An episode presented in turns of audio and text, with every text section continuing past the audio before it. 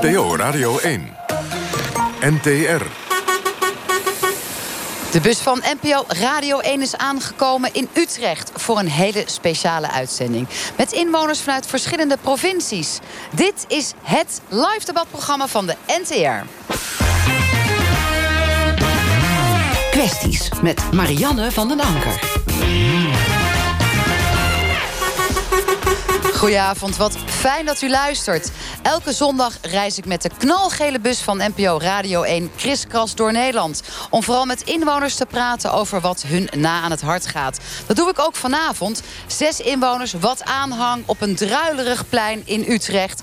Uit verschillende provincies, allemaal hier naartoe gekomen. Opnieuw, want ze zijn allemaal het afgelopen jaar al een keer bij ons in de uitzending geweest. Utrecht is dan een centraal punt voor iedereen. Er zit hier iemand uit het leger die strijdt voor meer diversiteit bij Defensie. Een boer slash veehandelaar die ook nog eens wethouder is. Een LHBT-activist die de eerste roze dag in zijn dorp heeft georganiseerd. Een werkzoekende die echt niet van opgeven weet. Een aanhanger van Forum voor Democratie. En er is ook een student en activistische feminist hier in de bus. Ik ben ongelooflijk benieuwd hoe het met ze gaat. Waar hopen ze nou vurig op voor 2020? Als het om protesten gaat, dan is het misschien wel het jaar van de boeren versus de politiek. Wout Wagemans, u bent veehandelaar en wethouder in Raalte. Dat is natuurlijk een ontzettend interessante combinatie. Welkom terug in de bus. Ja, welke lessen trekt u als u terugblikt op het jaar? De lessen die ik trek is dat, uh, dat, dat er meer gepraat moet worden. Er moet meer gepraat worden met de mensen waar het om gaat. Uh, de afstand tussen politiek het bedrijfsleven, maar ook met de agrarische sector, die is veel te groot. Maar je zou toch denken, daar hebben we minister voor. Uh, elke keer is iedereen uh, nou, toch op een ontmoetingsmomentje geweest. Was het niet met opstootjes, dan toch wel zonder opstootjes. Maar in ieder geval met heel veel tractoren. Dan is het toch ook gepraat al met elkaar het afgelopen nou, jaar? Nou, nee, er is niet echt gepraat. Er is ook niet geluisterd. Men, men, praat wel over de agrariërs, maar men praat niet met de agrariërs. En dat is ook datgene wat zich nu een beetje ontwikkelt. En dat is een stukje onvrede. Onvrede, onzekerheid, uh, men weet niet waar men aan toe is. Uh, men komt aan, een, aan het recht van het bestaan. Uh, en, dat is een beetje, ja, dat is, dat is een beetje de angel die daarin zit. En, en die moet eruit. Nou, hebt u uh, recent koning Willem-Alexander op bezoek gehad? Want die is benieuwd, uh, was benieuwd hoe dat het bij u en Raalte er toch zo goed aan toe gaat... als het gaat over de communicatie tussen burger en politiek. Wat kan Carola Schouten daarvan leren? Nou, dat is een hele lange weg die je moet gaan. Want wij, ik ben al sinds 2010 wethouder in de gemeenteraad. En we hebben jarenlang een heel lang proces uh, doorstaan, ook met de ambtelijke organisatie. Want als bestuurder kun je dat wel, wil je dat wel. Maar als, met de ambtelijke organisatie moet dat samenspel moet, dat, dat moet voorop staan. Maar suggereer je daarmee dat Carola Schouten haar ambtenaren niet echt lekker in het gelid heeft of andersom? Nou, ik suggereer niks, maar ik denk wel dat daar een hele grote eenlandslag uh, te maken is. Men begrijpt elkaar niet meer. Men weet absoluut niet wat, uh, wat in het veld, en dat noem ik dan even in de agrarische sector, wat zich daar precies afspeelt. Nou, denk ik dat wij voor onszelf, ik in ieder geval voor mezelf sprekend, dan ook niet zo goed weet wat er met de boeren aan de hand is. Welke frustraties die er zijn, begrijpen wij dan niet als publiek of de ambtenaar of de politiek? Dit, dit, dit proces dat speelt zich al, al jaren af. Uh, nu is het zo dat met de stikstofaffaire uh, is daar in één keer plotseling een, een versnelling in gekomen. En daarin is ook, ook allerlei politieke partijen die roeren zich daarin en dat is ook terecht. Maar die maken het wel erg onzeker. En de boeren die zijn onzeker. Er is geen respect meer voor, voor de agrariërs, voor die sector... waar men toch hard voor werkt. Nederland heeft heel, een heel goedkoop uh, voedselpakketje, uh, al met al. En dat gaat wel via de agrariërs. Daar is enorm in geïnvesteerd. De gemeenschap heeft daar al enorm veel profijt van gehad. Dat respect is helemaal weg. En dat respect moet weer terugkomen. Er moet geluisterd worden. Men moet de boeren behandelen zo wat ze verdienen. En dat, dat wordt hier gemist. We hebben zelf, de koning, koning Alexander die is, die is er geweest. En die heeft ook gevraagd, die heeft in 2013 in zijn troonrede... heeft die burgerparticipatie heeft hij afgekondigd. En hij was heel erg benieuwd, wat is daar nu van terechtgekomen? Nou, dat is een lange weg, 2013, 2019. We zijn er al meer dan zes jaar mee bezig... om te kijken of we iedereen in dezelfde modus kunnen krijgen. Luisteren naar de inwoners en doe er wat mee. Nou, jullie hebben dat in ieder geval in Raalte goed voor elkaar. Daarom was ook de koning bij jullie op werkbezoek. Maar ja, die boerenprotesten die domineren toch wel het jaar 2019. Waarbij ook het beeld wel is dat de boeren drammerig zijn. En elke keer meer willen, grote stallen hebben. Uh, het echt niet zo slecht hebben als ze zelf ons willen doen laten geloven. Ja, dat is een heel lang proces geweest van, van, van, eh, van belangen. Er waren ook economische belangen mee gemoeid. Eh, niet alleen de banken, maar ook de supermarkten... die hebben daar ook gigantisch van geprofiteerd. Maar vertel eens hoe dan de relaties tussen supermarkten en ja, boeren... Men, men moest produceren, produceren, produceren... om juist die laatste cent in positieve zin om te draaien voor je broodwinning. En er werd enorme druk op gelegd. Wet en, regelgeving, eh, wet en regelgeving ging daar ook in mee. Totdat er een keer een excess plaatsvindt, een Monte hier, een varkenspest. En dan moest alles weer teruggezet worden. En dat proces dat is nooit goed gelopen. Daar had men veel eerder in moeten grijpen. Niet alleen als overheid, maar in een gezamenlijkheid. Maar dan hadden de supermarkten dus ook wat kunnen doen. Want volgens mij zijn die tot nu toe buiten schot gebleven. De boeren wil wel bij de distributiecentra iets doen... maar het leek meer om de consumenten pakken, pakken zo vlak voor kerst. Supermarkten hebben maar één belang... en dat is degene wat ze uiteindelijk aan de kassa vangen. En hoe die weg eh, bewandeld wordt, daar maakt het helemaal niks uit. Met alle mooie lovende woorden... Als het maar halen de supermarkten dan nu zeg maar spullen uit het buitenland... omdat ze geen zin hebben om het van Nederlandse boeren af te nemen? Ja, ze, ze nemen wel van Nederlandse boeren... maar wel voor de prijs die hun past. Anders halen ze het uit het buitenland. Ja, dat is dat is de marktwerking. Maar daar hebben we zelf voor gekozen met onze politiek. De hele maatschappij die is gericht op markt. Alleen maar marktwerking, dat kun je in de zorg zien. Ook alleen maar marktwerking. Bij Defensie net zo, alleen maar marktwerking. Overal. Wat denk je dat er in 2020 gaat gebeuren? Want er is een lange weg geweest naar deze, dit dieptepunt. Is het dan een korte weg er weer uit? Nou, ik wil niet te veel in, in niet veel terugkijken. Deze situatie biedt ook weer kansen. En en dat is wel in gezamenlijkheid. Kijk, we hebben geprofiteerd van de boeren. We moeten ook eh, maatschappelijk moeten we investeren in onze boeren. Om te kijken of we modellen kunnen vinden. En die zijn er. Om die problemen qua stikstof om die op te lossen. Er zijn vaak technische problemen. Maar dat moet niet individueel op het boerenerf neergelegd worden. Maar dat moet collectief neergelegd worden. En met z'n allen. In samenspraak. En dan ga je de goede weg op. Denk je dat er nog veel protesten gaan komen, Wout Wagemans, ja, komend jaar? Dat, ligt, ligt een beetje aan de houding. Je moet de boeren perspectief bieden perspectief is wat, wat de geboden... Ja, maar perspectief, dat klinkt dan ook, denk ik, als... Uh, aan de ene kant, het begin zei jij, ja, meer zekerheid... maar we horen ze ook allemaal roepen... we hebben meer geld nodig en minder regels. Ja, maar de perspectief wil ook zeggen... dat je boeren, boerenbedrijven uit kunt gaan kopen. En dat je voor die plek dat je daar ook wat doet. Wij in Raad hebben dat al gedaan. We hebben uh, de erven in beweging. Hebben wij ontwikkeld dat die stallen allemaal afgebroken worden... en dat je met die, met die stallen meer kunt doen als een normale rood-voor-rood regeling. Dus zo noemen ze dat dan. Dus dan ga je erf opknappen. En laten ze dan ook iets geld verdienen. Dat pensioen wat in, een, in, de, in, de, in, de, in, de, in de gebouwen zit, wat in de grond zit, dat moet tot leven komen. Want ze zijn eigenlijk best wel rijk, toch? De meeste boeren in Nederland. Ja, maar niet in de portemonnee. Maar rijk in stallen, in installaties ja. en in land. Als de stallen oud worden, moeten ze afgebroken worden. Asbestvervuiling. En dan zijn ze niks meer waard. En dat moet je omdraaien. Je moet perspectief bieden. Maar dan moet je wel in wet en regelgeving omzetten. Is dat jouw vurige wens, Wout, voor 2020? Of heb je nog iets anders op het uh, wenslijstje ja, staan? Ik, ik, heb nou, ik heb nog wel een paar dingetjes meer. Dus infrastructuur, goed bereikbaar zijn. Ik heb de N35 op mijn agenda staan. N35 willen we graag een rijksweg. Ja, willen we, willen we uit Raalte. Zijn jullie uh, zijn je in je uppie of doe je dat met alle mensen uit Salland? Alle mensen uit Overijssel. Uit Overijssel zelfs? Het is het, het economisch, economisch lint tussen de regio Zwolle en regio Twente. Dat is heel belangrijk. Dat biedt perspectief. Maar dat biedt ook perspectief voor de leefbaarheid. En perspectief voor, voor kansen. Mooi, nou dat is toch maar even mooi gezegd, Wout Wagemans. Over economie gesproken. Het gaat eigenlijk best wel goed. Zo in de laatste weken van 2019 kunnen we terugkijken op een jaar waarin het economisch niet eens zo heel slecht is gegaan in Nederland. Welvarend land waarin we wonen. We hebben het goed hier, toch? Kijk even rond. Ja, nou, kon niemand. Nou, nou ja, het is ook niet dat het enthousiasme er hiervan afspat, zeg. jongen, jongen, jongen, jongen. Maar goed, wat nou als je werkloos bent?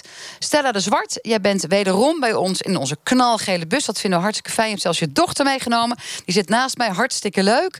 Ja, vaak ben jij hier om te discussiëren. En nu dachten we, we gaan jou een keer centraal zetten en stellen in deze laatste uitzending van het jaar voor kwesties. Volgend jaar zijn we uiteraard weer. Je bent een rasoptimist, zo kennen we je. Maar je bent wel nog steeds werkloos. Hoe kan dat nou?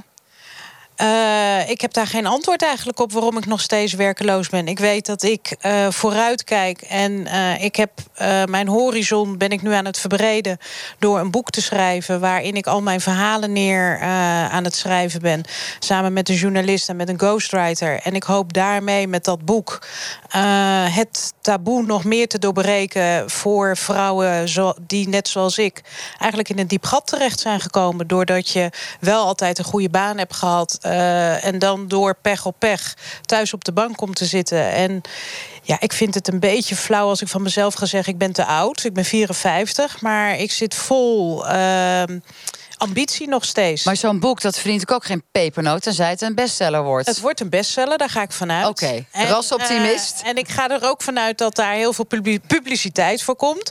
Ik hoop dat ik uh, met dat, je dan wordt gevraagd voor lezingen. Precies, dat, dat, brengt tenminste een beetje precies. wat muntjes in de ja, lade. Ja, ja, ja. En na de uitzending die ik hier al een keertje eerder heb gehad... werd ik door een uh, sprekersbureau benaderd... van dat ik een goede stem heb. Dus dat gaf mij ook weer heel veel moed. Dus ik hoop in combinatie van nou ja, dat hier een wethouder zit en die denkt van... hé, hey, die Stella, die wil ik wel eens een keertje hebben in Raalte. Om uh, mensen die in de Zoefend bijstand... over die nieuwe snelweg komt ze dan maar heel snel, snel vanuit eraan. jouw woonplaats nou ja, om, ik, ik denk dat er gewoon te weinig zeg maar, uh, geboden wordt... voor vrouwen die in de bijstand zitten... om perspectief te, te, te krijgen en gemotiveerd te worden. Ik geloof heel erg in als je gemotiveerd wordt...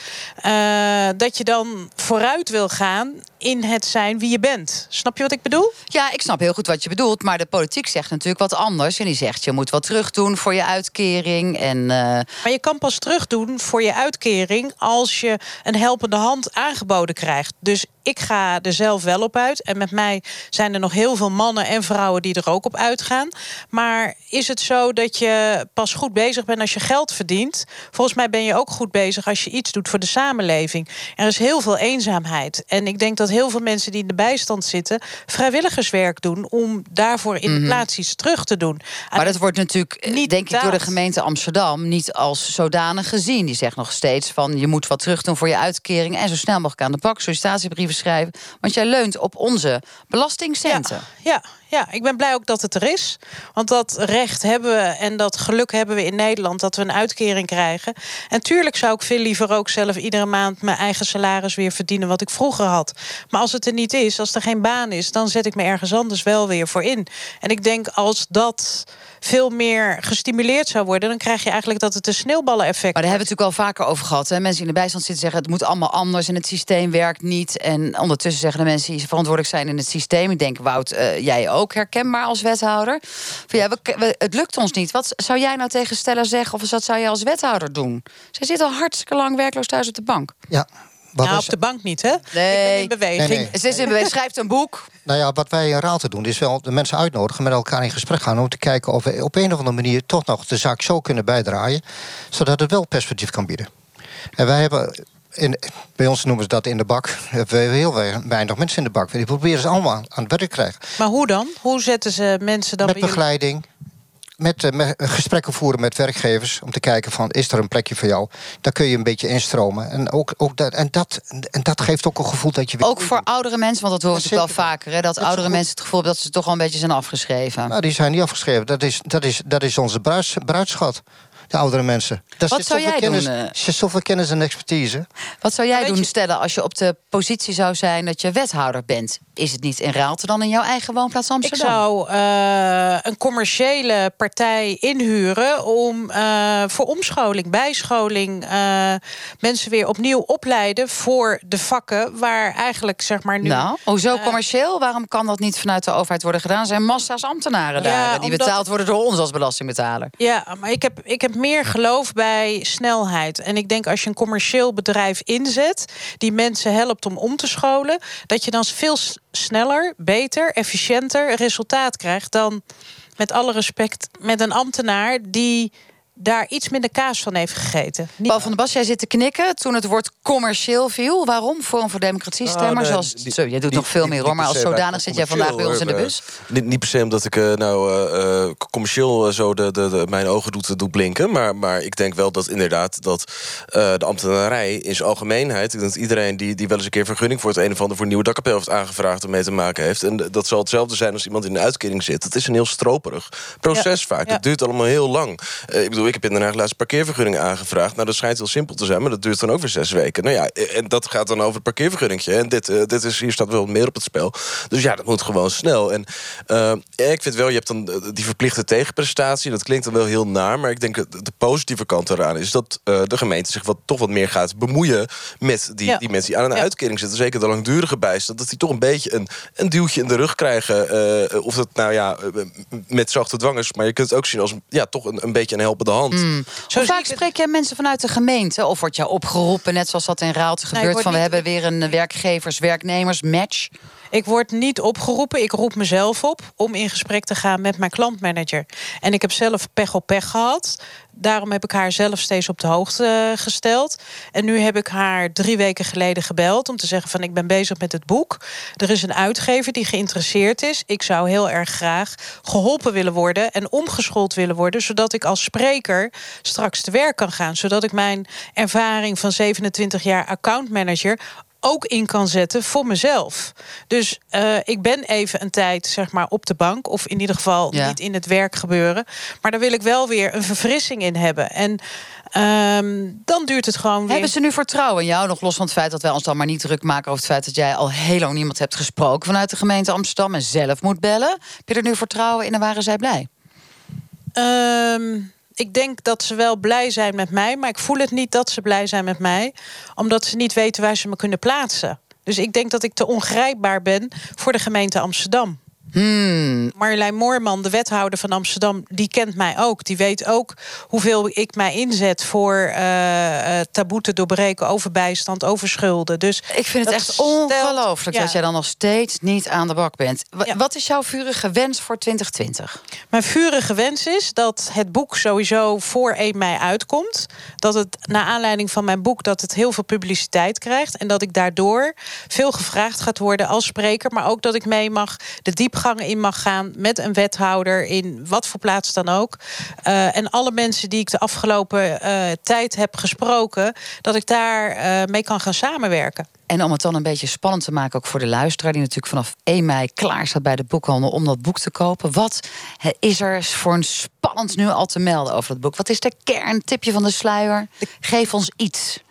Wat is de kern? De kern is dat ik overtuigd ben dat je altijd moet, een, een stip op de horizon eh, weer moet blijven zien. En ik geloof dat er, nou ja, mijn dochter die zit hier, dat je het juiste voorbeeld moet zijn voor je kinderen om te laten zien.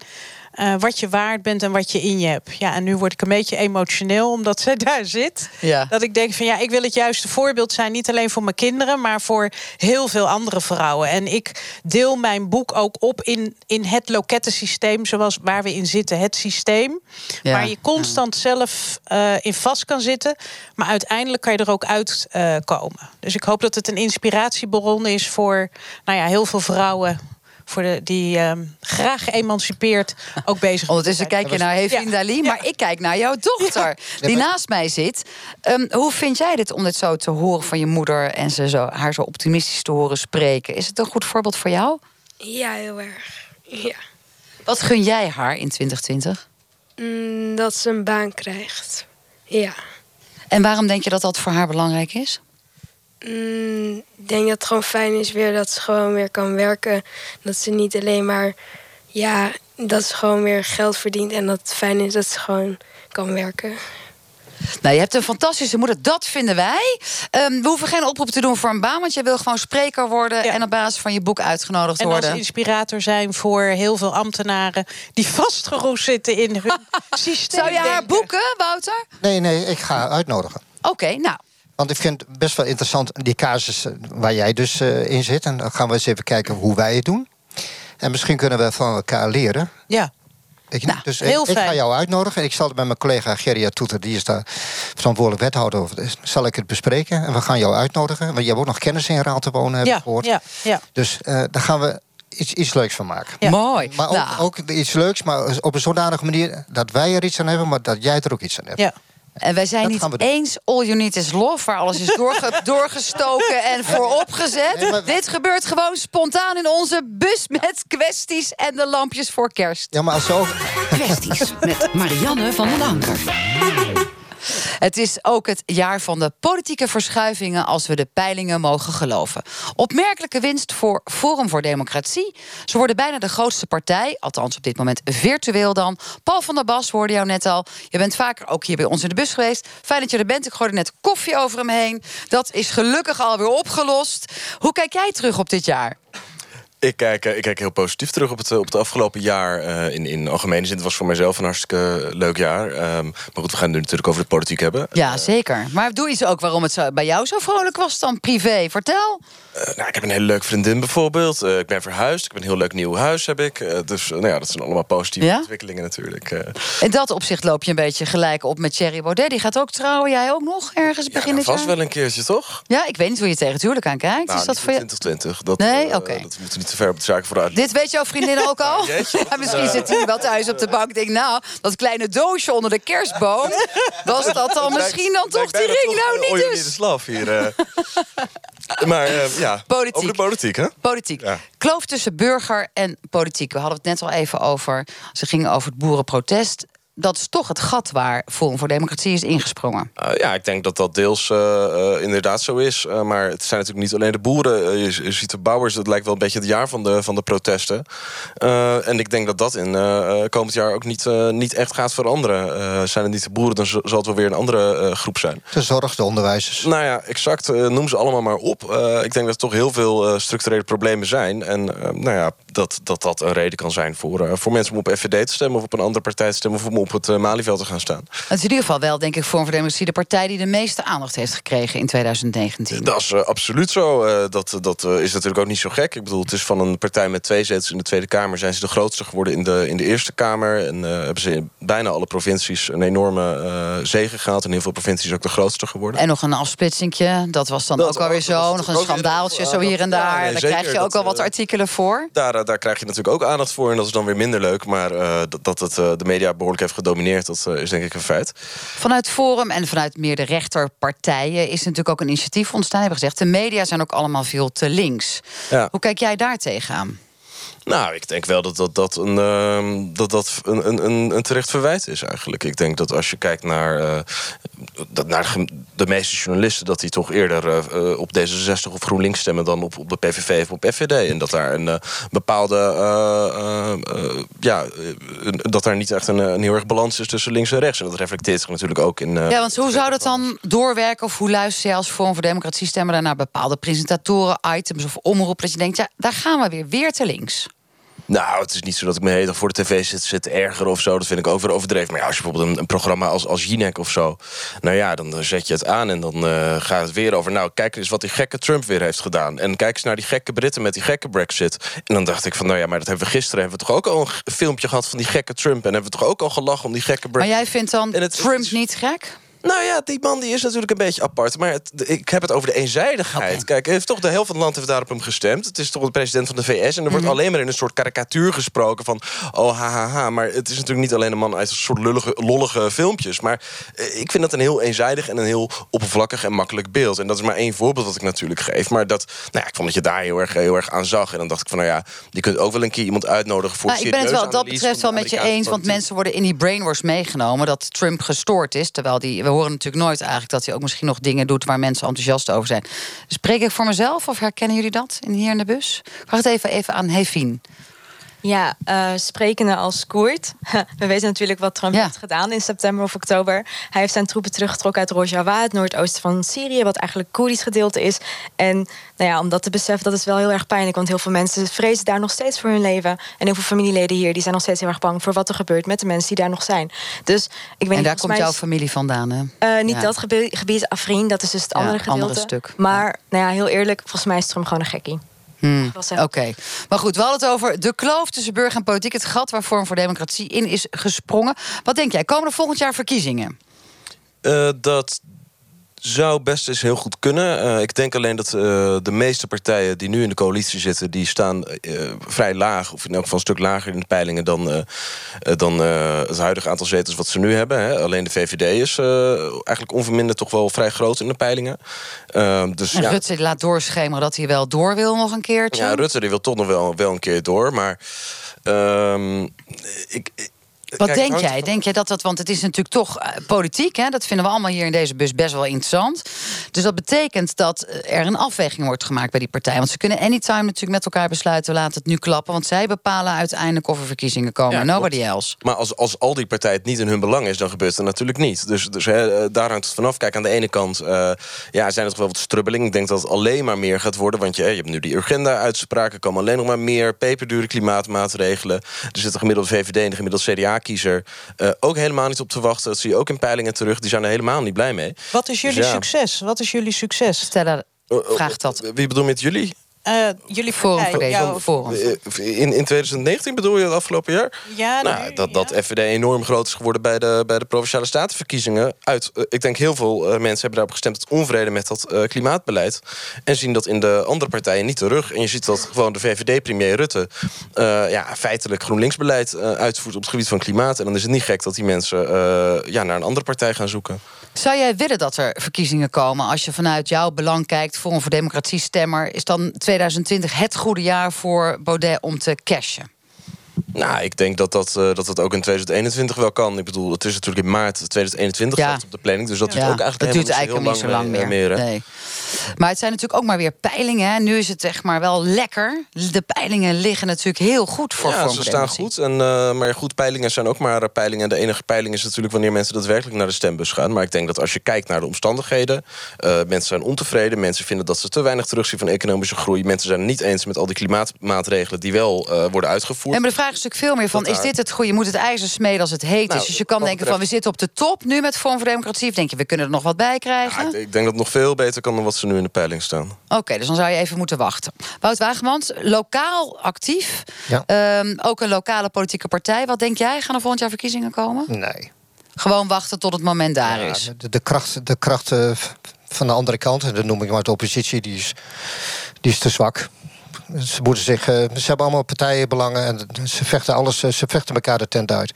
Als ze eendrachtig zijn en ze hebben een gezamenlijk goed programma, dan heeft de kans verslagen. Maar Rutte is, eh, is, is, is te gehaaid om. Die weet iedere, weer, keer weer combines te maken. En, maar ze zijn te veel verdeeld. En dat zie je bij Forum nu ook. Er is afsplitsing van Forum. En die andere kant die, eh, die haalt net weer in de Eerste Kamer. Wat denk jij? Want je bent ook echt een politicus. Denk je dat er nog meer in zit voor Forum voor Democratie? Paul van der Basten net van, we kunnen nog wel wat groter worden. Als op dat moment Forum waar kan maken... datgene wat er nu mis is in onderwijs, in de, in de zorg... maar ook bij de boeren. En ze kunnen dat waarmaken. En dat, dat betwijfel ik. ik. Ik hoop dat jij daar een goed antwoord op hebt, eh, Paul dan, uh, dan, dat, dan heeft het kans verslagen. Oké, we pakken even dat, dat scenario B. Thierry Baudet wellicht premier en Forum voor Democratie knettergroot. Al die dingen die nu spelen met al die protesten, boerenzorg, onderwijs. Gaat Forum voor Democratie dat dan oplossen? Nou ja, dat is natuurlijk uh, het, het, grote raadsel van de politiek... wat er allemaal terecht komt. Uh, kijk, uh, zo realistisch ben ik ook wel weer. Maar ik denk dat het gewoon heel veel, veel beter kan. Als je kijkt naar die stikstofmaatregelen, dat dat... Ja, ja. tenzij je zeg maar gewoon zoveel stemmen krijgt... dat je het vanuit Forum in je upje kan doen... zal je dan toch deels moeten sluiten. We weten natuurlijk ook allemaal dat er geen enkele partij in Nederland... een meerderheid van 76 zetels in de Tweede Kamer gaat halen. Dus dat met wie, altijd... even dromend, met wie zou Forum voor Democratie dan nu... het beste jullie eigen agenda kunnen uitvoeren? Ik denk met, met, met elke partij die, uh, die daar punten voor open staat. Ik denk ook dat je niet Wat een politicus ja, ben je al in de dop. Kijk, ten eerste, ten eerste, ik denk dat je niet zo'n heel... VVD, dat je niet zo'n CDA, regeerakkoord PVV. Een beetje hulp van mijn kant. ChristenUnie, CDA, het mag van mij allemaal. En je moet gewoon kijken je moet niet zo'n heel dicht in met het regeerakkoord van A tot Z in, in elk detail. Je kunt ook op, op bepaalde onderwerpen kijken. Nou ja, misschien dat FVD op de zorg wel, wel met de PvdA door één deur kan. en, en dat je daar. Hè, dat, dat zou ook best kunnen. Ja, het is natuurlijk wat dat betreft politiek. We weten nooit hoe dat het gaat, Paul van der Bas. We gaan doorpraten over een ander onderwerp. wat vorig jaar natuurlijk ook zijn beslag heeft gekregen: het vrouwenquotum. Hey, Vindelie, we hoorden jou net al met jouw Koerdische achtergrond en in relatie tot Trump. Maar 17 maart 2021 is er ook weer een moment, denk ik, als de verkiezingen er komen en formeel uh, zijn, dat we wellicht weer wat voor de vrouwenagenda kunnen betekenen. Want de politiek heeft natuurlijk wat dat betreft een succes achter de rug met het vrouwenquotum. Tegelijkertijd zou je kunnen denken, er moet nog wat bij. Of zou je kunnen denken, nou, dat vrouwenquotum was toch eigenlijk niet zo'n heel goed plan. 30% van de Raad van Commissarissen met dat quotum, waarvoor nu ingestemd is, moet vrouw zijn. Jij bent feminist, je bent student. Is het nou wel of niet goed wat jou betreft, dat vrouwenquotum? Kijk, het is een mooi signaal natuurlijk. Maar 30% volgens mij bestaat de samenleving nog steeds uit 50% vrouw. En het gaat ook om beursgenoteerde organisaties, bedrijven. Dat, gaat niet, dat, gaat, dat geldt bijvoorbeeld niet voor de politiek. Dus er moet nog wel echt een inhaalslag gemaakt worden. En als ik dan ook kijk naar deze week, wat het nieuws heeft gebracht. Namelijk dat Nederland op plek 38 is ja. land. Als het gaat om gender equality. En dat is best wel gênant en echt heel erg. En dan denk ik ook, wauw, waar zijn we? Ja, wat gaan we nog doen? Want er moet heel veel gebeuren. Dus ik hoop dat in 2020 veel meer gebeurt. En een van de grootste problemen waar ik ook nog gewoon tegen opkijk, dat is uh, ja, de gender uh, pay gap. Dat vrouwen nog steeds minder verdienen dan mannen voor hetzelfde werk. Dat is echt heel gênant. Ik weet niet, ik begin me een soort van voor te schamen mm. dat dit gebeurt in Nederland. Zijn er zijn hier ook wat mannen in de bus? Zijn hier wat vrouwen in de bus? Is het inderdaad iets waar we veel meer aandacht voor moeten hebben? Stella, jij hebt natuurlijk helemaal geen werk, maar goed, toch maar eventjes wat jou betreft over het pay gap. Nou ja, wat ik zag van de week op televisie was uh, de dames in Finland. Dat er drie op een rij stonden. Dat ik dacht van god, dat is best wel een, en jong. Mm dat is best wel een uitdaging uh, voor hier ook in Nederland. Mm En dat is Finland, die natuurlijk veel hoger nog op het lijstje staan. Ja. ja. Elvis Manuela, we gaan straks met jou nog verder praten over diversiteit in het leger. Je bent sergeant-major. Hoe is het in het leger? Worden mannen en vrouwen gelijk betaald? Ja, we hebben één betaalsysteem. Mm. mannen en vrouwen worden het, ja, uit één en dezelfde salaris. Er is een verschil tussen marine en de andere krijgsmachtdelen. Maar we worden hetzelfde betaald. Oké, nou, dus dat is misschien dan soms ook nog wel weer een voordeel als je in zo'n lekkere hiërarchische, open, transparante organisatie werkt. Nou ja, open, transparant gaan we het straks over hebben. Even, jij zegt het is echt veel te weinig, 30% beursgenoteerd. Oh. Wat moet er wat jou betreft gebeuren? Nou, veel meer. Er is natuurlijk ook een bedrijfscultuur die helemaal niet prettig is voor vrouwen om in te werken. We hebben de gender, gender, gender pay gap. Wauw, ik kan niet meer praten. maar we hebben natuurlijk ook in de media. Vrouwen zijn gewoon ondervertegenwoordigd in de politiek. Je ziet het overal. En onze vrouwelijke premier, waar blijft ze? Nou, nou jij misschien?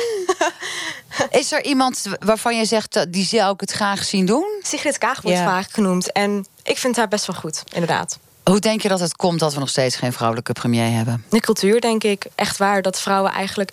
Kijk, als je dan gaat zeggen van als je als vrouw wordt gekozen omdat je vrouw bent door, de, uh, door dat quotum, dan vraag ik me heel erg af, dan onderschat je eigenlijk wat vrouwen kunnen. Want ik geloof echt niet dat vrouwen minder kunnen dan mannen. Maar het is, blijkt zelfs zo te zijn, dat blijkt ook uit onderzoek, dat vrouwen veel vaker afstuderen in Nederland, veel vaker dan mannen. En dan vraag ik me echt af, wat, wat gaat er allemaal fout? Dat wil ik heel graag weten. Nou ja, we gaan het vragen. We vragen het even willekeurig aan twee mensen in de bus. Stella, hoe komt het?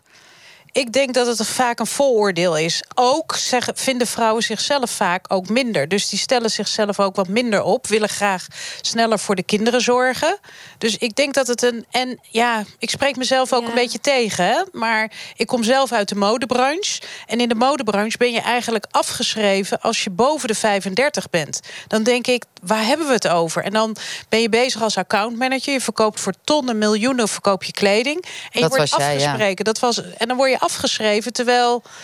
Uh, omdat er dan kinderen in het spel zijn. Terwijl ik denk, een kind komt ook bij een man. Er is ook een vader. Dus ik geloof dat dat veel meer in balans moet zijn. En Dat is natuurlijk alweer ook een punt. Hebben die vrouwen het nou thuis goed geregeld? Of is het echt in de cultuur ook ingebakken dat wij toch zeggen: ja, vrouwen, Ja, dat maar voor de kinderen zeggen, zorgen? Want ik betwijfel of elke vrouw echt voor kinderen wil zorgen. En ik denk als we gewoon goede kinderdagverblijf eh, regelingen hebben. En als mannen evenveel verlof krijgen na een zwangerschap. Dat het dan echt niet zo is dat vrouwen uiteindelijk denken van... oh ja, ik ga gewoon lekker mama spelen. Want papa's zijn er ook en die moeten ook zichzelf durven te zijn. Want mannen durven ook heel vaak... Ik bedoel, mannen die een kind naar een schoolplein brengen... al die vrouwen die zitten te roddelen over die vrouw die dat niet doet. Weet je, waar is zij? Waarom staat ze daar niet voor haar kinderen? En dat is ook... Kijk, ook onder vrouwen is het soms een beetje vreemd... en wordt heel veel geroddeld en wordt niet alles elkaar evenveel gegund. Maar het is inderdaad ook een cultuuromslag die we moeten maken. Ook in Nederland, want we zijn niet in het Midden-Oosten... gewoon in het Westen. Was er nog een lichtpuntje wat jou betreft voor de positie van de vrouw in 2019? Een lichtpuntje. Ja, ik hoop echt dat het gender pay gap wordt aangepakt. Want dat is echt wel... Nee, maar was er een lichtpuntje? Oh, was er een lichtpuntje? Want het vrouwenquotum vond je niet goed genoeg. Misschien iets wat wel oké was, waar je wel blij van werd? Dan moet ik wel even lang nadenken. Nou, dat duurt veel ja, te lang. Jij had net al gezegd plek 38 en Ja, dat qua- quotum is hem niet ver genoeg. Oh, het was 100 jaar vrouwenkiesrecht natuurlijk. Maar ja, dat, ja, maar ja, dan nog, als je kijkt naar hoeveel vrouwen in de Tweede Kamer zitten, dat is ook niet 50% Dus natuurlijk allemaal mooi dat we het vieren, maar er moet heel veel gebeuren. Ja. En weet je wat het positief, het positief binnen Defensie, had je dan... Als Wat, wens jij nog voor 2020? 75 jaar vrouwen binnen Defensie. Oh, nou, dat, was het lichtpuntje van Elvis Manuele. Eh, Heb jij nog een vuur gewenst voor 2020 als het gaat over de positie van vrouwen? Ja, gewoon veel vaker op de agenda, punt. Over emancipatie gesproken. Laten we daar meteen over hebben. Hier achter ons is overigens een fantastisch feest gaande... met 280 lesbische vrouwen van 40 plus. We hebben al gezegd, we komen een keer terug met de bus in 2020. Maar wij hebben Ricardo Brouwer in onze bus. Je bent zo vaak al aangekomen. Elke keer in alle hoeken en gaten waar wij stonden. En daar was je weer altijd even enthousiast. Je hebt nu afgelopen jaar de Roze Zaterdag... Vorige week. Vorige week. Vorige week. Ja, dus dat is het ja, afgelopen jaar. We blikken terug op 2019. Jouw groot succes in Beuningen. Ja, jeetje. Is dat eh, ook jouw paradepaardje, jouw goede, goede gevoelmoment? Of waren er nog meer dingen waarvan je zei... nou, dat was echt lekker ten opzichte Oh, van natuurlijk al die dingen die er nog te wensen zijn? Er waren heel veel dingen lekker dit jaar. Eh, als in goed. Eh, Ja. Zo eh, heb ik mogen meewerken aan de eerste gezamenlijke politieke boot tijdens de Pride in Amsterdam. Vanuit de partij waar ik lid van ben, organiseerde ik dat. Het is toch steeds de Partij van de Arbeid, nog? Steeds de Partij van de Ja. Arbeid, dat klopt inderdaad. Maar ook inderdaad die, die roze dag in, in de gemeente Beuningen. Waar, en waarom ik het daar heb georganiseerd. En niet bijvoorbeeld in een stad als Nijmegen. Want dat ligt toch veel Ligt. Precies, Nijmegen ligt naast Beuningen. Of Beuningen ligt naast Nijmegen. Is maar net wie je voorop stelt. eh, is omdat juist die plattelandsgebieden qua emancipatie vaak niet echt mee kunnen komen. En dat heeft te maken met heel veel. Dat heeft te maken met de bereikbaarheid. Een N35 die misschien nog moet worden aangelegd.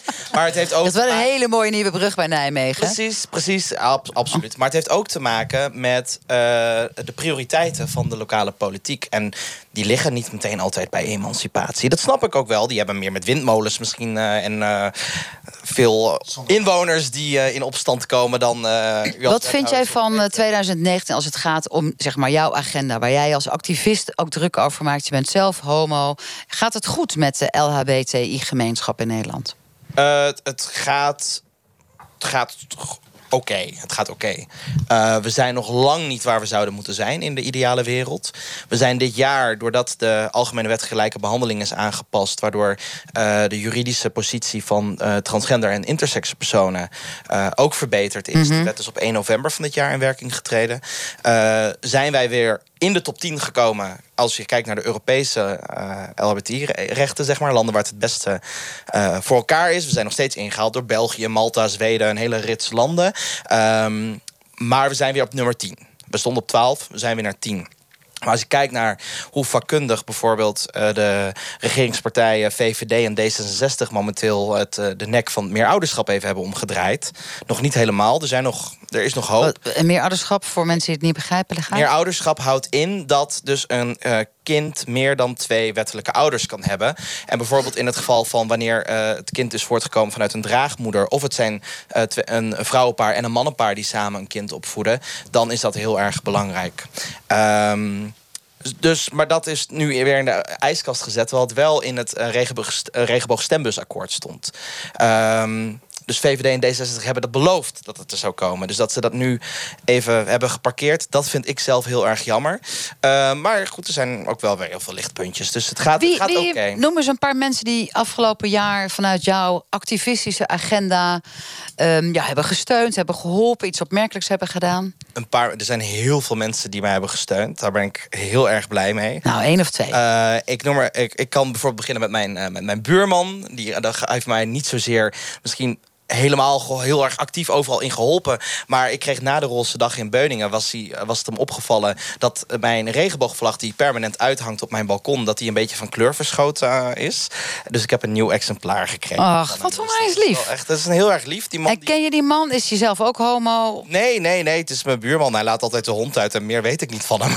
En dat toch zo lief gebaar? Ja, precies. Dus dat, oh. dat heeft mij heel erg geraakt. En ja, ook mijn vrienden hebben mij heel erg uh, gesteund. En uh, ja, ik denk dat we elkaar moeten helpen. En ik denk dat wat ik, uh, wat, wat ik ook altijd overal zeg is bijvoorbeeld als ik kijk naar... Ik, ben, ik, ik beschouw mezelf als feminist. Ondertussen kijk jij naar Hevin Ik kijk naar Hevin, ja. inderdaad. Uh, ik beschouw mezelf ook als, als feminist. En ik denk dat die emancipatiebewegingen elkaar niet moeten bestrijden. Wat bijvoorbeeld uh, onderling ook wel heel vaak gebeurt. Maar dat we elkaar juist uh, moeten helpen. En uh, die bruggen moeten slaan en samen moeten optrekken hier. Ja, en ondertussen wordt natuurlijk wel het woord homo voor van alles en nog wat gebruikt in de gemeenschappelijke taal. Lijkt het wel van ons allemaal. Stond ook bij een van die hè, boerenprotesten gesproken, het jaar 2019. Stond op een van die. Uh, ja, want wat stond er nou ook alweer op een van die vrachtwagens? Uh, dat als je de, de, de, de, die car linksom in ging halen, dan was je een homo. En haalde je hem rechtsom in, dan was je een held. En dat zijn dingen homo is nog steeds het meest gebruikte scheldwoord op bijvoorbeeld schoolpleinen. Het is het woord wat wordt geroepen. Ja, ik merk het ook om mij heen. Hè. Mensen roepen heel veel ajo homo. Of... En ik denk dat de mensen die het uitspreken... niet eens zo heel erg naar bedoelen. Maar het, het wordt wel, gewoon gezegd. de manier waarop, waardoor ik heel lang niet mijzelf heb durven te zijn. Ja. En waarvan ik weet... Maar leg dat nog even uit. Want ik hoor het ook mijn kinderen soms zeggen. En dan wordt het altijd geassocieerd homo met mietje. En Precies. altijd vaak door jongens, stoere jongens. En dan ben je slap, een slapjanus eigenlijk. Precies. Ik ben er op, de op Paarse Vrijdag... dat was ook uh, iets meer dan een week geleden... in gesprek gegaan met zes basisschoolklassen. Inderdaad ook over het uitschelden van homo. En ze staan er inderdaad niet bij stil. Maar het wordt wel gezegd wanneer het negatief bedoeld is. Dus dat je anders nee, bent, maar ja, nee, volgens mij, ja, dat. Het, zo wordt het in het taalgebruik dan gebruikt, homo. Van je bent, ah joh, slap Janus, joh, jij kan helemaal niks, je bent een mietje, je bent een slap. He, jij, jij bent niet stoer. Dat klopt, op die manier wordt het, uh, wordt het uh, gebruikt. En, het is een... en doet dat pijn? Dat doet zeker pijn. Dat... Daar ben je niet, nog niet aan gewend ik vind het. Als, ik nu word uitgescholden op straat, wat nog steeds gebeurt. Ik prik jou een beetje. Hè? Ja, want dat natuurlijk. Hè? Maar dat geeft helemaal niks, dat mag jij. maar uh, het gebeurt nog steeds op straat. Nu laat ik het makkelijk van me afglijden. Maar daarin, uh, ik weet dat er heel veel mensen zijn, zoals ik, die dat niet kunnen. En als je kijkt naar zelfmoordcijfers onder jongeren. Die zijn schrikbarend hoog. Die zijn vijf keer zo hoog onder LHBTI-jongeren dan onder heteroseksuele jongeren. Dat is echt. En, en dat en, komt denk, mede. Ik ja. zeg niet dat dit de schuld Nee. is, maar het is wel mede oorzaak. En daar moeten we aanpakken. En dat moeten we doen bij onderwijs. Zeker. Ik ben heel blij dat, eh, eh, dat die voorlichting in het eh, voortgezet onderwijs en MBO verplicht is. Maar we moeten het ook al bij basisscholen. moet al de eer, het eerste steentje worden gelegd. Mhm. En iedereen moet elkaar er ook op aanspreken. Hè? Homo is niet iets wat we. Net, is niet zoiets als we bellen. Nee, precies. En, eh, en, en het heeft eh, dus onderwijs, maar ook buiten onderwijs. Want er zijn er heel veel mensen, daar valt nog een enorme inhaalslag qua emancipatie te behalen. die op dit moment geen onderwijs meer volgen. omdat ze gewoon niet meer naar school hoeven, omdat ze ouder zijn. Wat is jouw vuurgewens, Ricardo, voor 2020? Mijn vuurgewens voor 2020 is dat meer ouderschap in ieder geval wettelijk geregeld is. En dat de aanpassing van de grondwet, artikel 1, dat die door de eer, eh, voor het eerst door de Kamer heen komt. Oké, en dat meerjaren ouderschap is dan minder belangrijk. Het is, allebei, het is allemaal heel erg belangrijk. Oké, maar doen we die twee ik- voor jou. Ik, kan- ik kan niet allemaal alles tegelijk. Heel goed, mooie wens voor 2020. We hebben nog iemand anders hier in de bus. Sergeant-major Elvis Manuela. Hij is ja. Hoe ziet die man eruit? Prachtig. Ja, prachtig hè. Ook voor de mensen die alleen aan het luisteren zijn, schakel alleen al voor Elvis even in. We hebben ook webcams hangen, en dan kunt u zien. Prachtig ornaat is die hier. Met zijn erkenning die hij afgelopen jaar kreeg van de minister van Defensie. voor zijn tomeloze inzet om meer diversiteit te krijgen bij Defensie. We zijn heel erg benieuwd hoe hij terugkijkt op 2019. Wat kan en moet beter bij het leger als het gaat om diversiteit? Welkom, onwijs fijn. Waar zit die onderscheiding? Wijs hem even aan. Nee, ik heb hem niet bij me. Nee, ik dacht al, de vorige keer had je... Had je ja. Ja.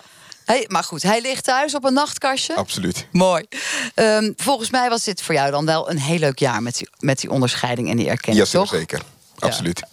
Hoe kijk jij terug op 2019 als het gaat om diversiteit? Uh, heel positief. Om te beginnen op 7 december heeft onze minister van Defensie tijdens een uh, KNMO-bijeenkomst heeft ze dus een erkenning uitgesproken dat uh, willen wij ehm, als nee ju juist andersom juist doordat wij niet voldoende diversiteit binnen de organisatie hebben lopen wij talenten mis en met de talenten kunnen wij namelijk genoeg uitdagingen aan. Want we hebben nog genoeg uitdagingen. We hebben genoeg vacatures uh, die we nog vervuld kunnen krijgen. En juist door uh, goede mensen naar binnen te halen, kunnen we één, onze, ten eerste onze vacatures vervullen. En daarnaast ook onze taakstelling.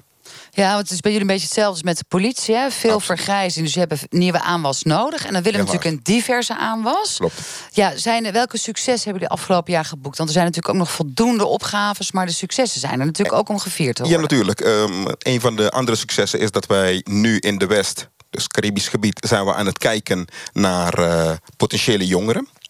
We zijn eerst wezen kijken van oké, zijn er voldoende jongeren die interesse hebben in een functie in Nederland? Zowel, we hebben namelijk een deel van de jongeren die we daar, zowel op Curaçao als Aruba, recruteren. Voorheen hadden we daar een dienstplicht, maar nu moeten ze zelf solliciteren.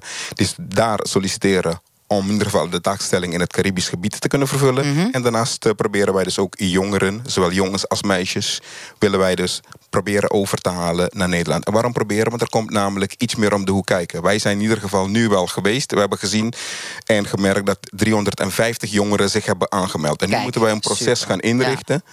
Want het is namelijk niet voor niets uh, om iemand vanuit het Caribisch gebied naar Nederland te halen. Hebben ze een gezin, hebben ze geen gezin? Wat doen ja. we met uh, huisvesting in Nederland? Dus het zijn allerlei uitdagingen die we vooraf goed ingeregeld willen hebben... voordat we de mensen naar Nederland gaan halen. Nou kan je ook zeggen bij het leger... ja, waarom is diversiteit eigenlijk nodig? Je kan ook toch volstaan met heel veel eenzijdige... stoere, grote mannen met heel veel spierballen. Ja, daar, daar, staat, daar staat uniformiteit dus uh, ook voor. En dan denken wij van het is uh, een eenheidswoordsuniformiteit. Betekent dat we allemaal hetzelfde moeten zijn... maar niets is minder waar, want wij zijn al uh, inclusief.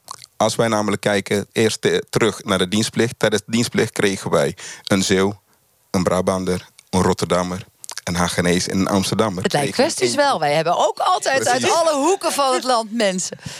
Jongens, destijds, ja. jongens, die moesten echt wennen. Die, die, hadden niet de, die waren niet gewend om juist bijvoorbeeld 010 en 020... om die bij elkaar te zetten, ook bij elkaar in één kamer. Hoe is dat?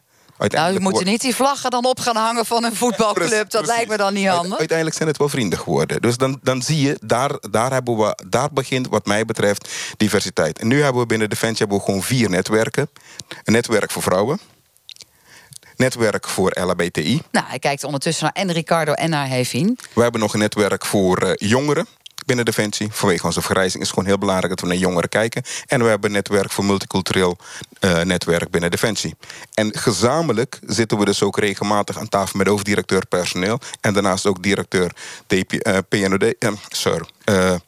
Van de personeels- en uh, ja. ja. die, die lui van de H, van de Human Precies. Resources. En juist nu, juist nu spreek ik het verkeerd uit. Maar da, dan zitten we dus me, wel met elkaar regelmatig in gesprek... om wel gezamenlijk te kijken... wat kunnen wij doen om de organisatie inclusief te maken. Nou heb jij, Els Manuele, echt zo hard gewerkt. Je hebt niet voor niks natuurlijk die erkenning gekregen. Merk jij een verschil hoe je nu aan tafel zit... in je eigen organisatie, maar ook hoe je in het publiek optreedt... met wat je kunt zeggen over diversiteit binnen het leven? Het is niet altijd uh, even makkelijk om alles te zeggen. Eén, uh, ten eerste, wij zijn uh, gebonden om ons te houden aan afspraken over hoe wij ons presenteren in de media. Dat is nummer één, dus hou ik mij in de media alleen maar bezig met mijn vakgebied. Daarnaast proberen wij de zaken die niet altijd goed verlopen, proberen wij wel binnenskamers te houden.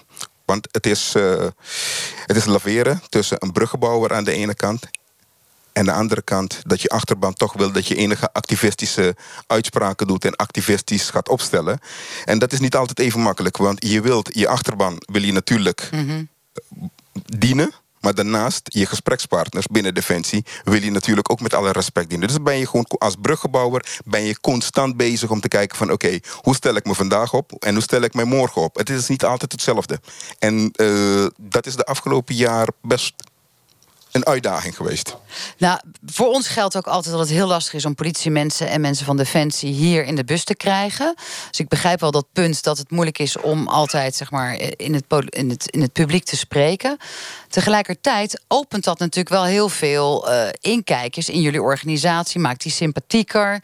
En lukt het wellicht ook om mensen over te halen. Want zowel bij politie als justitie, als bij uh, uh, het leger geldt natuurlijk. Nou, vrouwen, LHBTI'ers mensen met een biculturele achtergrond, die hebben toch de associatie van nou, daar toch maar niet gaan werken. Ik kan dat niet ontkennen. Helaas uh, zijn er heel veel mensen die juist vanwege onze gesloten cultuur. Wij zijn namelijk een andere cultuur binnen iedere maatschappij waar we een kazerne of anders een locatie mhm. hebben. Zijn wij gewoon gesloten. En wij treden nu steeds vaker naar buiten toe op allerlei evenementen. Laten wij dus ook gewoon zien dat wij eigenlijk gewoon mensen zijn. En dat wij ook, zowel vrouwen, zowel LHBTI-gemeenschap als multicultureel binnen onze, samen, binnen onze gelederen hebben. En dat we daarvoor openstaan. Wij zijn er nog niet. We hebben uh, uitdagingen om bepaalde zaken op te lossen. Kijk bijvoorbeeld als wij vrouwen binnen de onderzeedienst willen hebben. Mhm. Dan kan dat niet zomaar. Dan moeten we eerst even zorgen dat de onderzeediensten eerst omgebouwd worden. Ja, met aparte kamers en willen aparte... We dat we de vrouwen ook beschermen. Dus dat de vrouwen ook op een fatsoenlijke mhm. manier gelegerd gaan worden. Dus ook kunnen slapen. En dus dat zijn wel de uitdagingen waar, waar wij als organisatie tegenaan lopen. Ja, wij willen verandering, maar het gaat niet vanzelf.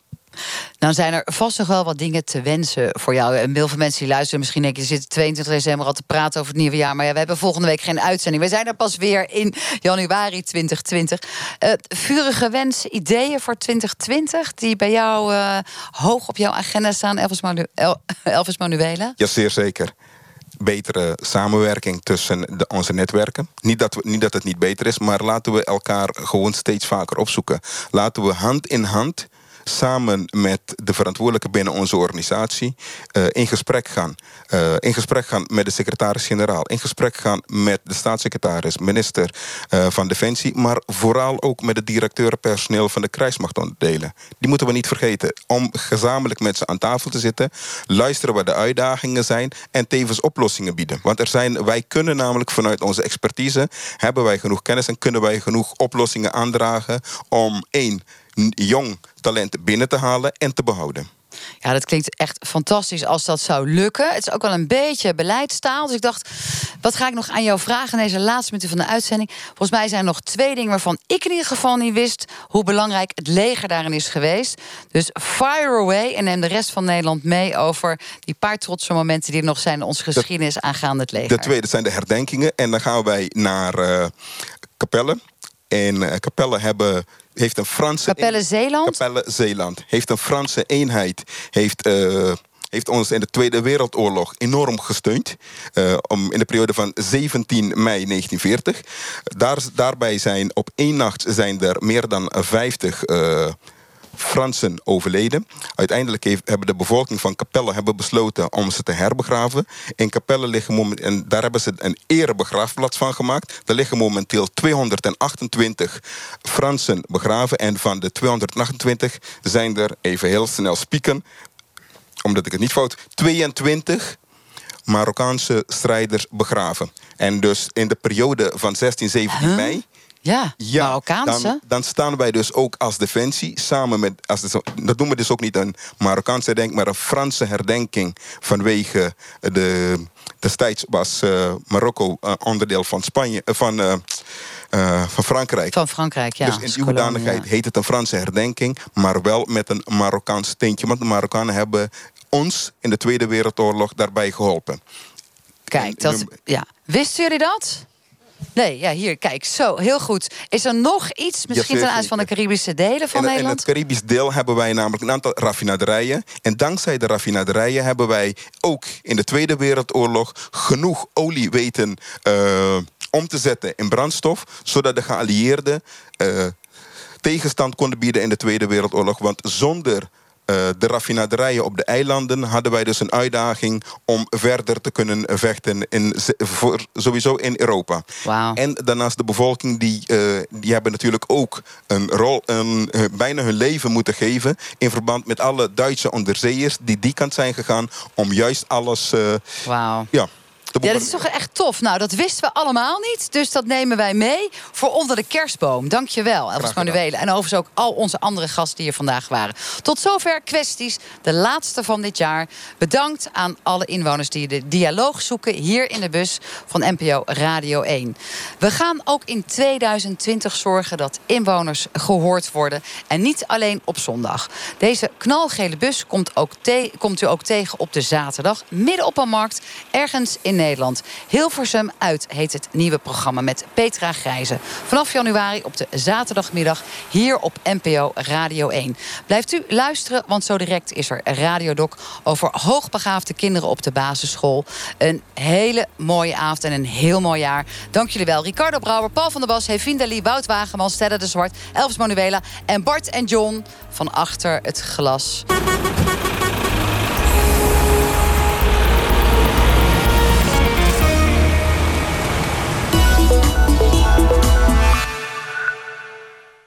Stap nu in de Opel Ampera E. Een 100% elektrische auto met een zorgeloze actieradius van maar liefst 423 kilometer. Zo rij je in luxe van Amsterdam naar Maastricht. En terug. Kies je nog dit jaar voor de Opel Ampera E... dan profiteer je de komende 5 jaar van een netto bijtelling vanaf slechts 53 euro. Zo, dat is best lastig onthouden. Zoveel voordelen. Maar onthoud in ieder geval die netto bijtelling vanaf 53 euro per maand. Slechts 53 euro bijtelling. En Opel Ampera E natuurlijk. Na het overlijden van mijn ouders schreef ik de roman Uit het Zuiden... waarin ik terugkeer naar het landschap van mijn jeugd. Mijn naam is Karin Krutse. Uit het Zuiden ligt nu in de boekhandel. Schat, word wakker. Hey, word wakker. Hoor je dat? Schat. Meedoen met Ik Pas heeft zo zijn voordelen. Met het alcoholgebruik op pauze slaapt 55% van de deelnemers beter... en geeft 62% aan zich mentaal beter te voelen. Bekijk alle voordelen en schrijf je in op ikpas.nl. Kunstenaar Aad Veldhoen omarmde het leven. Liefde, seks, geboorte, ziekte en dood... alles legde hij vol overgave vast. Aad Veldhoen, levenskunst. Nu in Museum Kranenburg in Bergen. Schrijf je voor 1 januari in op ikpas.nl en zet je alcoholgebruik op pauze. De hoogtijdagen van het Russische Hof zijn weer terug. Met de Romanovs, flamboyante keizerinnen en de High Society. Met glitter en glamour, fabelachtige sieraden en prachtige jurken. Ervaar de magie van toen bij onze tentoonstelling Juwelen. Ik ben Katelijne Broers, directeur Hermitage Amsterdam. Komt u ook? NPO Radio 1.